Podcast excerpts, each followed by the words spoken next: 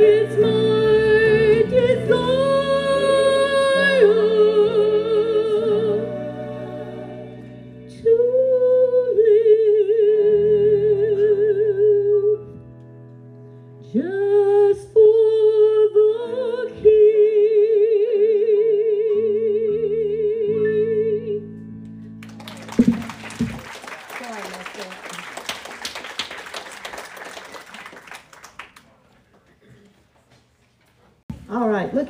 boys and girls up here. All shapes and sizes. I just think you look wonderful today. Did you have a good week? I have a question. Hello, Miss Simmons. Would you like to sit right here? Yes. All right. She's going to be Betsy's helper today. All right. I have a question for you. Who likes balloons? Me. Everybody loves a balloon. Even adults love balloons. I mean, we go and buy balloons for parties, birthday celebrations. And if you really want to see kids happy, give a child, give a small child, give Emma a balloon and just let her bounce it all over the room. I know Wade loves it. He will chase a balloon and be happy as a lark, and then all of a sudden something will go wrong, and guess what? Pop! The balloon is gone. So balloons can bring happiness and joy, and they can sometimes bring sadness when one pops, when we aren't quite ready or done with it in playing with it. Okay? Balloons are a lot like us. You ever thought about it? Balloons are a lot like us. Sometimes we can be like a balloon. We get all puffed up and think that we're better than anyone else. All right? All right? We get all puffed up when you start thinking we're better than anyone else. Maybe you guys that are playing sports, maybe you you think you're the best one in playing sports. No one can touch or do a ball better than you can. What about if you think you are the prettiest one? And no one is better looking than you are. Maybe you think you're better than anyone else. Maybe you are the best at singing or playing or doing all these fun things. Maybe just all around you just think you're better than everyone else. And then along comes a day when we realize that we aren't quite the best of the best. And something comes along and happens.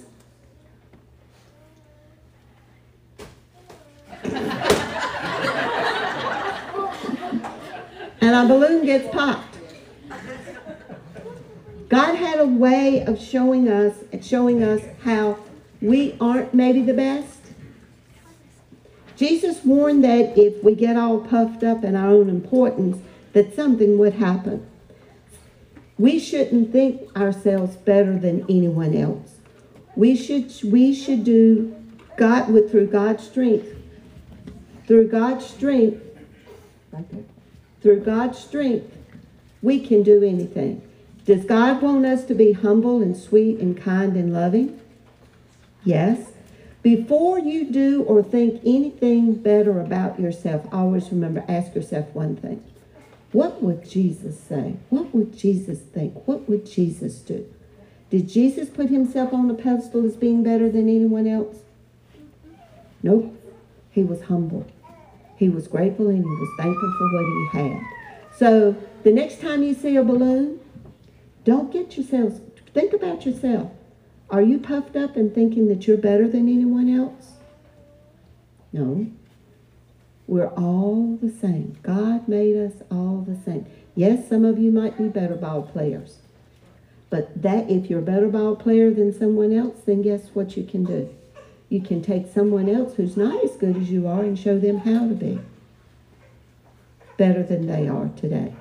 Maybe if you've got Maybe if your clothes are better and, and prettier than others, maybe if you have some extra bows or something, you can share with someone else that doesn't have quite as many as you do. Share. Always learn to do it in a kind and loving way. Okay? Don't be puffed up. Because if you are, I promise you, your balloon, your bubble will get popped. Okay? That's true as adults. That's true as adults. All right, let's say a prayer. Our Heavenly Father, dear Lord, please, please, please help us to always be humble. Help us to do things the way Jesus would do them. God bless each one that's here, dear Lord. Some are starting school tomorrow, dear Lord. I ask that it be the best school year ever. God bless them and watch over them in every way. Those that are already in school, dear Lord, please, I ask you to continue to watch over and help them. God bless the sick. God bless those that are not here. And dear Lord, I ask you to bring us all safely back next Sunday. For it's in your name we pray. Amen. I want you to turn to Matthew chapter 7. Matthew chapter 7. I want you to understand that we're still in Colossians 1, and I'm going to read those same verses that we've been dealing with.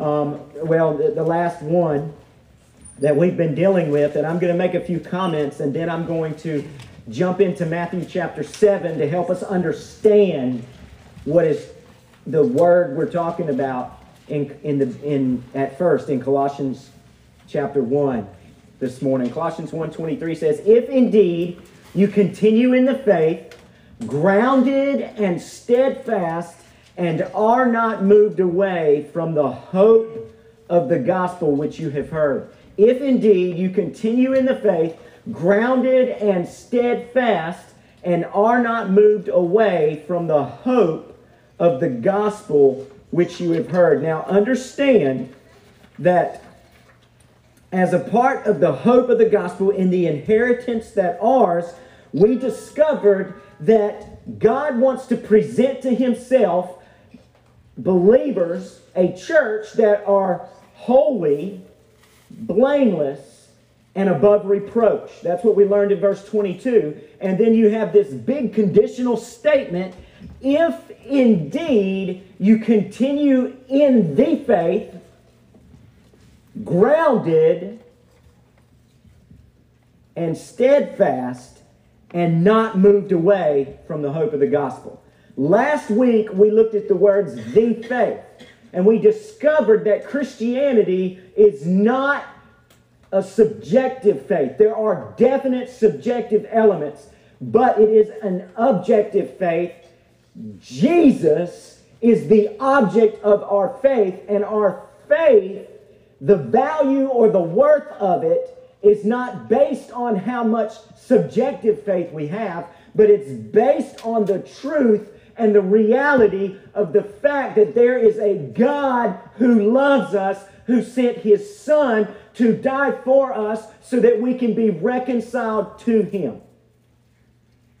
And so when I feel like when Paul says that you need to be uh, continue in the faith, he's referring to the faith once delivered to all the saints. He's referring to the very fact of there's a God who loves you, who has promised a Messiah in light of your sin and was faithful to bring that Messiah, and that Messiah died for your sin, rose again in victory, and, and because of that, you are offered reconciliation to this guy. All right? That is the faith. And so Paul is saying this idea of holiness and blamelessness and being without reproach is tied to you continuing in that faith. All right? But the next word he uses is grounded. So he, he says, if, if indeed you continue in the faith, grounded. Okay? So what is he getting out there? And I'm going to give you a little definition, and then we're going to try to explain it using in Matthew chapter 7. Okay? The Greek word, this is one I told you last week was fun to say. It's tethameliomai. Tethameliomai. Okay? And it's to, to provide a firm basis for belief or practice. To provide a basis for, to provide a foundation for. Y'all catch that? When we're building a house, Okay? If we do not get the foundation right before we begin to build the rest of the house, what's going to happen? Yeah, and if it doesn't collapse, it's going to at least, you know, get cracks in the wall, right? And see, what happens when somebody is not able to continue in the faith Maybe it's because their foundation wasn't what it should have been. And I'm going to show you a little something this morning because this same Greek word is used in Matthew chapter 7. So let's look at that. Let me get turned there. Matthew 7. Excuse me.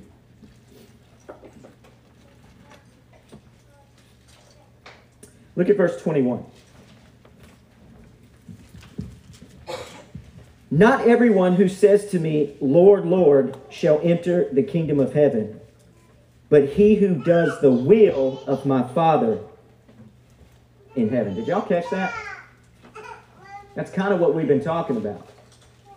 So many of us would say, "Oh yeah, I love Jesus. Yeah, I went, I, I, you know, I gave my life to Jesus. I, I prayed a sinner's prayer, right? And Jesus is actually one talking here. And he says, Some of you will say, Yeah, Jesus is my Lord.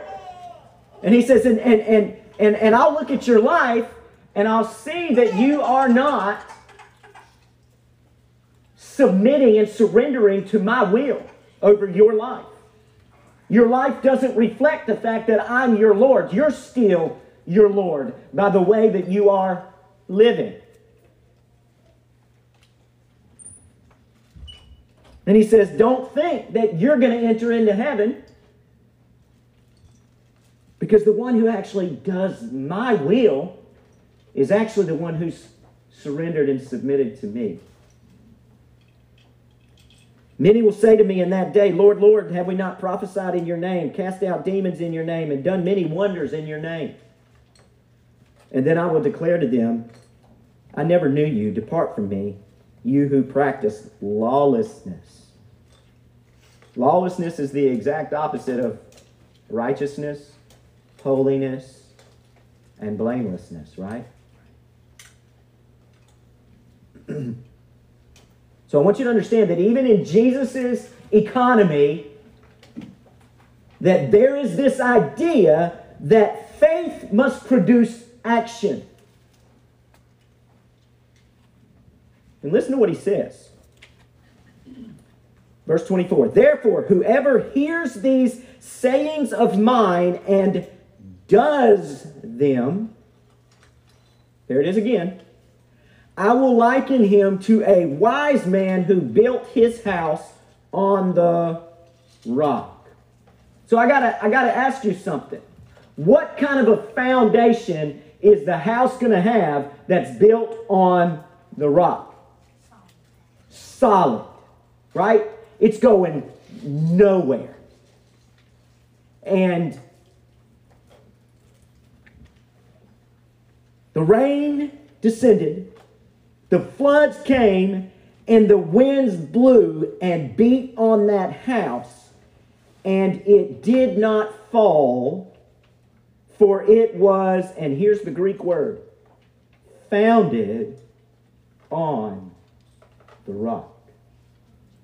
So, guys, I, I want us to understand that, that a lot of times, you know, the, the choir sung the, the the, the second song that had to do with the storms of life coming. I can't remember the words. Do what? Storm passes over. Till the storm passes over.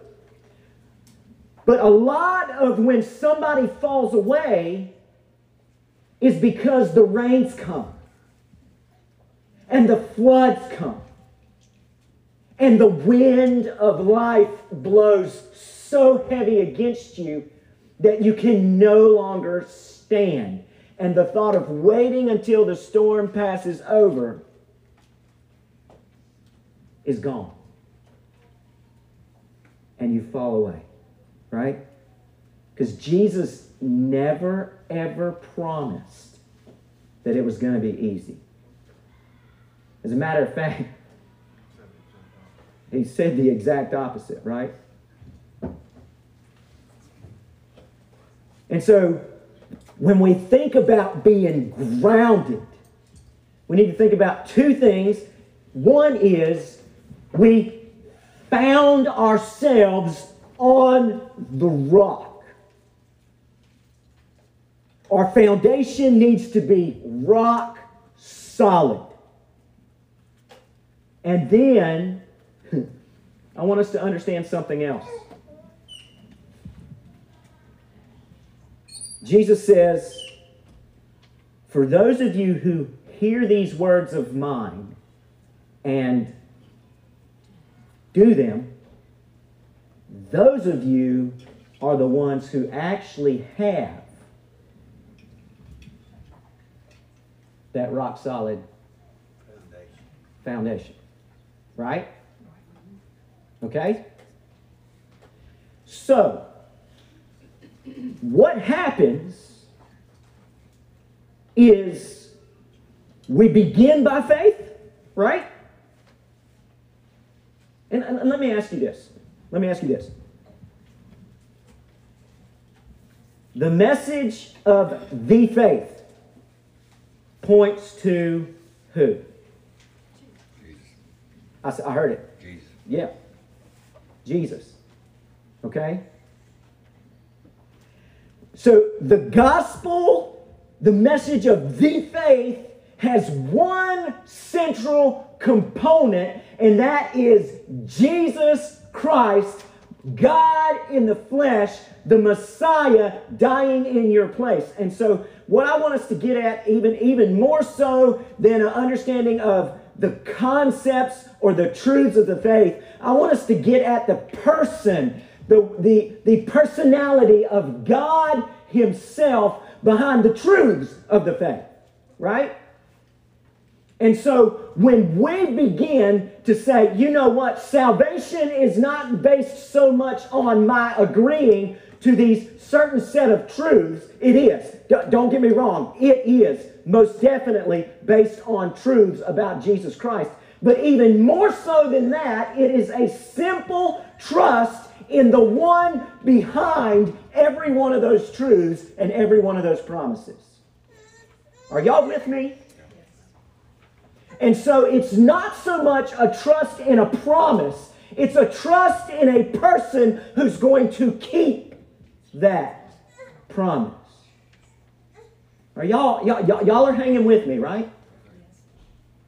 Okay, so what happens at salvation is you say, I agree that there is a problem between God and I. He has revealed to me that I am alienated from Him and I've been living like I have been alienated from Him. Sin is my problem.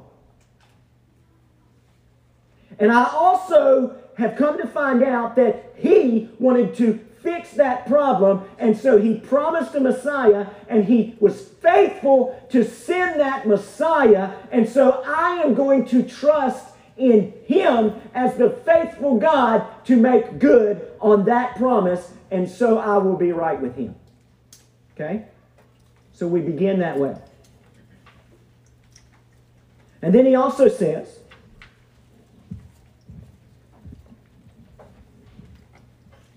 Here are certain truths about what it means to walk according to who I am.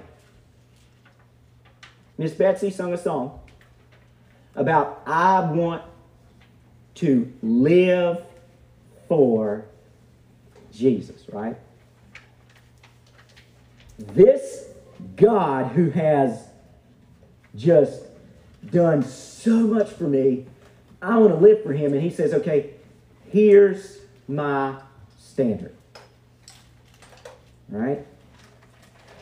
The more we respond in obedience to him as a person and walk that faith walk, the more solid we become in our foundation. Does that make sense? And here's why. Because what happens is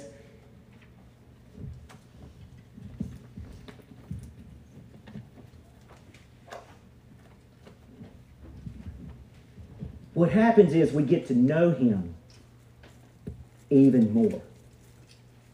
And we figure out his trustworthiness even more.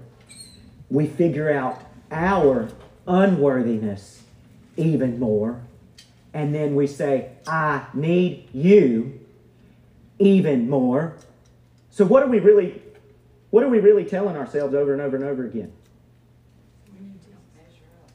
we we don't measure up. We need Jesus, which is the gospel. Right?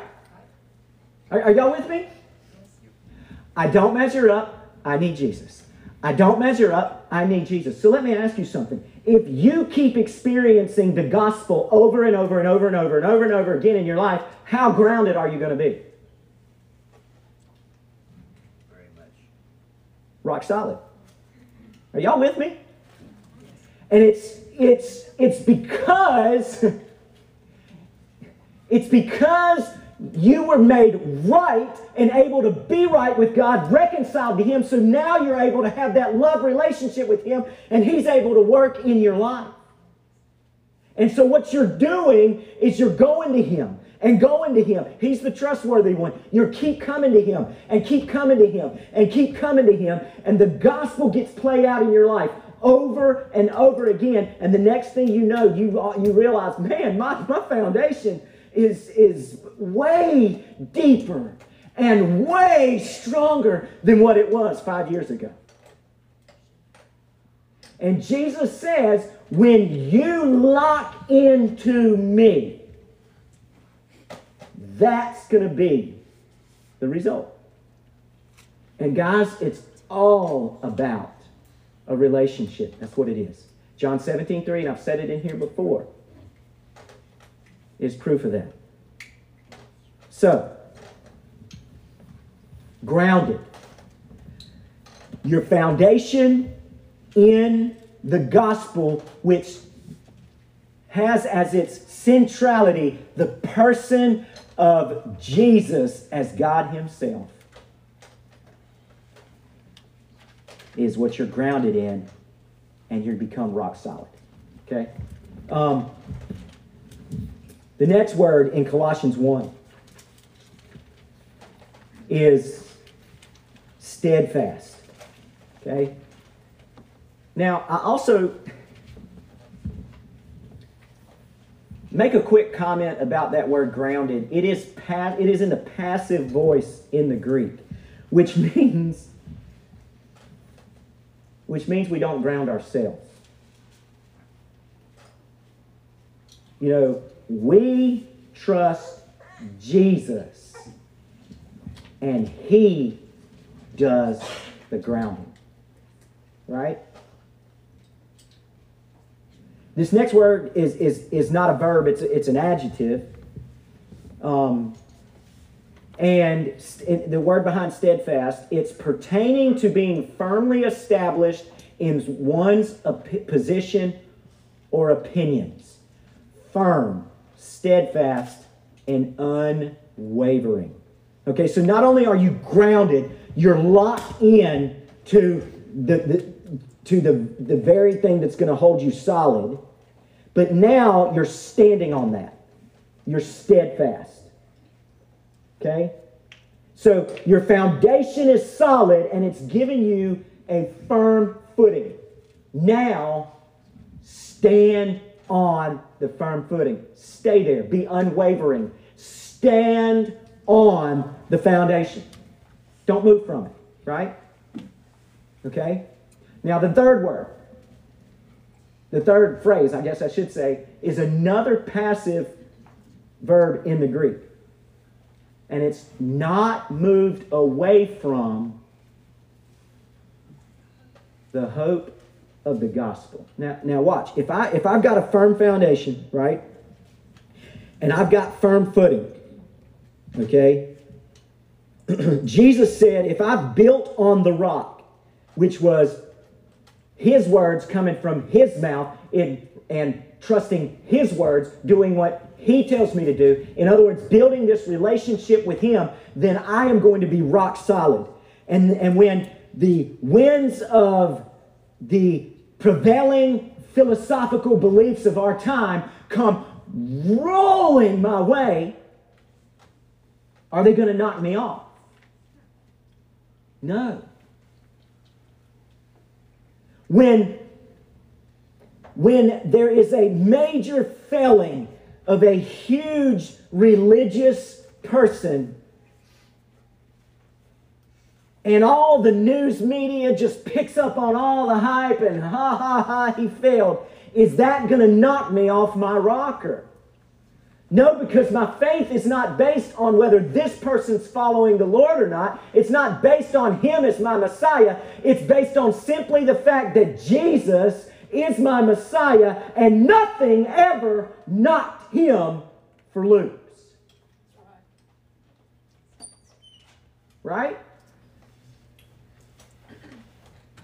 But, guys, I know that we are all human, struggling a lot of times. And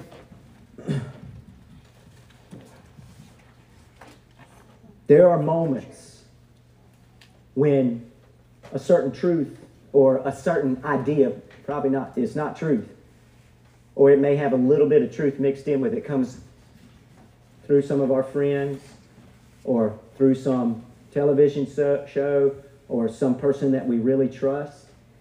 And we're ending up, whoa, whoa, right? When it comes to our faith. I know that, that happened to me a lot of times in, in high school um, with, with textbooks and things like that and, and professors and, and even in Bible college. I had to read this book by the, um, Bart Ehrman. He's a professor at, at UNC Chapel Hill. And he is now probably the most, he, I, he's in the religion department, especially teaches New Testament, but he is probably the foremost scholar that tries to prove like that Jesus is not who he says he was, and he, there's those such thing as miracles and things like that. And I had to um,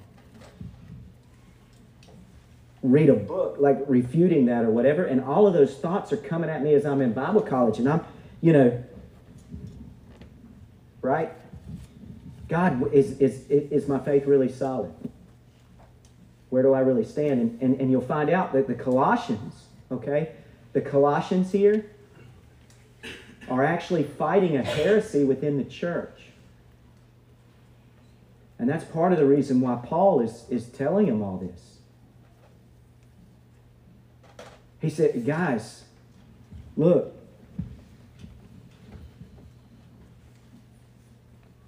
the storms are coming. You've already experienced some of them. And they are threatening your very foundation and steadfastness as a believer. And you've got a lot of heresies coming down the pike, or even things that maybe not quite heresies, but they're real close. And they're threatening your existence as a believer. Where are you going to end up? Not moved away from the hope of the gospel. Listen to the definition of not moved away from. To cause a state to cease with the implication of force. To be shaken from. Um,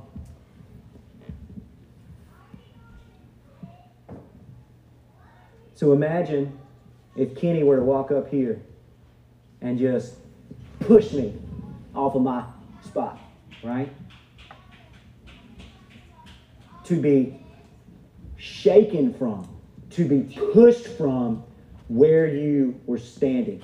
But notice what it says. Okay, y'all follow my thoughts on this, please, because this, this, like I told y'all before, this is hard. This is so hard for me to try to wed reconciliation with God based on the shed blood of Jesus with the fact that we should be listening and obeying Him to show our rock solidness, right?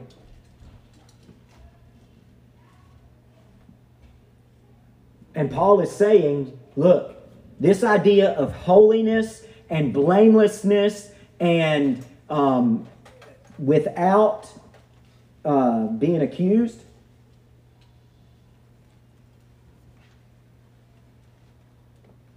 comes if you are firmly grounded, steadfast, and not shaken from where you are. From the faith or the hope of the gospel. Right? Now, I want you to understand what's being said here. Because this is crucial to all of Paul's explanation of the gospel, no matter what letter it is. And it's very crucial as we get into chapter 2. It's going to come up in plain sight in Colossians. All right? Notice he doesn't say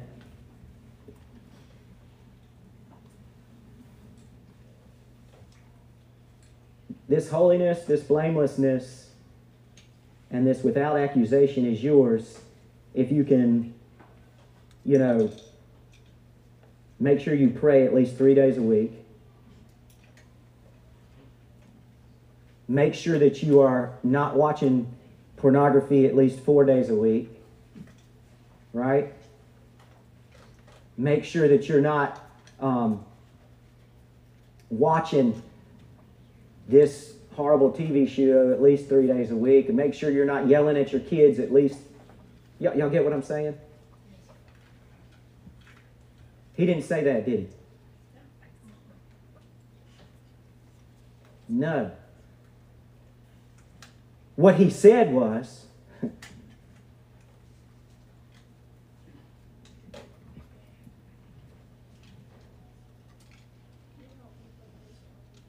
if you are continuing in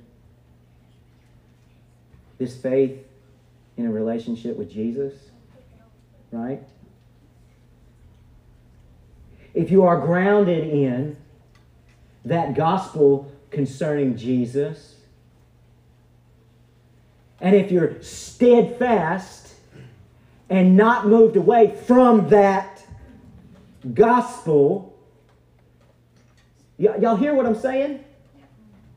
So, so the idea is where we were at at the beginning. Like Jesus, the very center of what the Christian faith is all about, the object of our faith becomes the very attention of our hearts. He's our focus, He's our love. And we keep coming to Him. We realize this is what He requires of us. We realize we can't do it. And He says, Trust in me. We realize this is what He requires of, of us over here. We say, Jesus, I've tried and I can't do it. He says, Great, let me. Trust me. Keep realizing you can't do it. That's why Matthew 5, hunger and thirst for righteousness is so huge. Because what happens a lot of times is, I can't do this. I'm only human. And we just chuck the whole thing. Well, I'm only human. Jesus died for me. It's okay. And we quit even hungering and thirsting for righteousness. And Jesus says, No, no, no, no, no, no, no, no, no. You have to hang in with me. You have to hang in with me. I am moving, I am working, and you have to grasp what I'm doing. And we do have to move towards holiness, but it's not about you being holy, because guess what? God is the only one who is holy. Holiness is a divine attribute that none of us can attain to. None of us. It has to be given to us.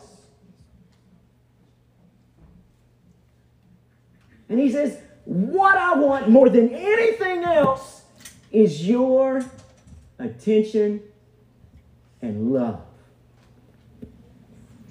That's what I want. I want you grounded in me, locked in. Remember John 15?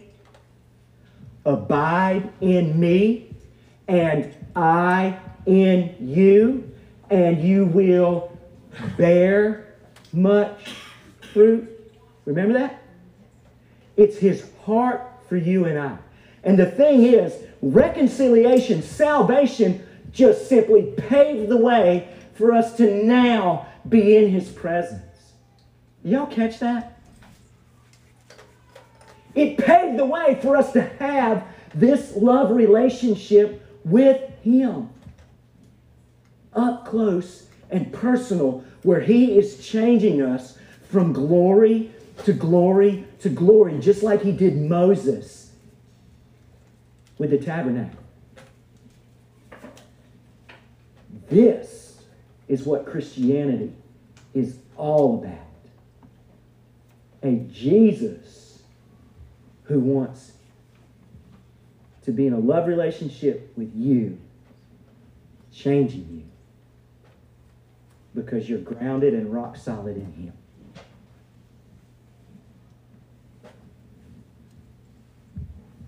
Him.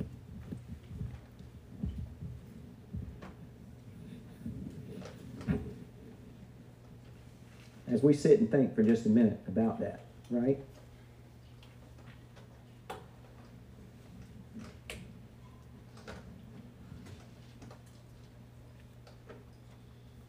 Is there anything that, that's on your heart? Like, is God calling your attention to anything specific?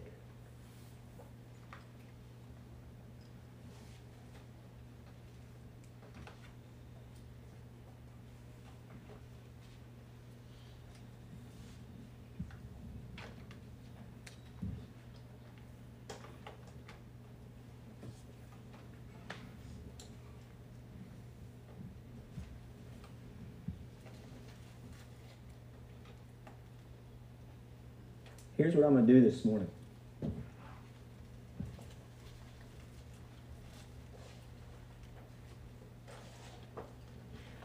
We're going to sing a closing hymn. Right?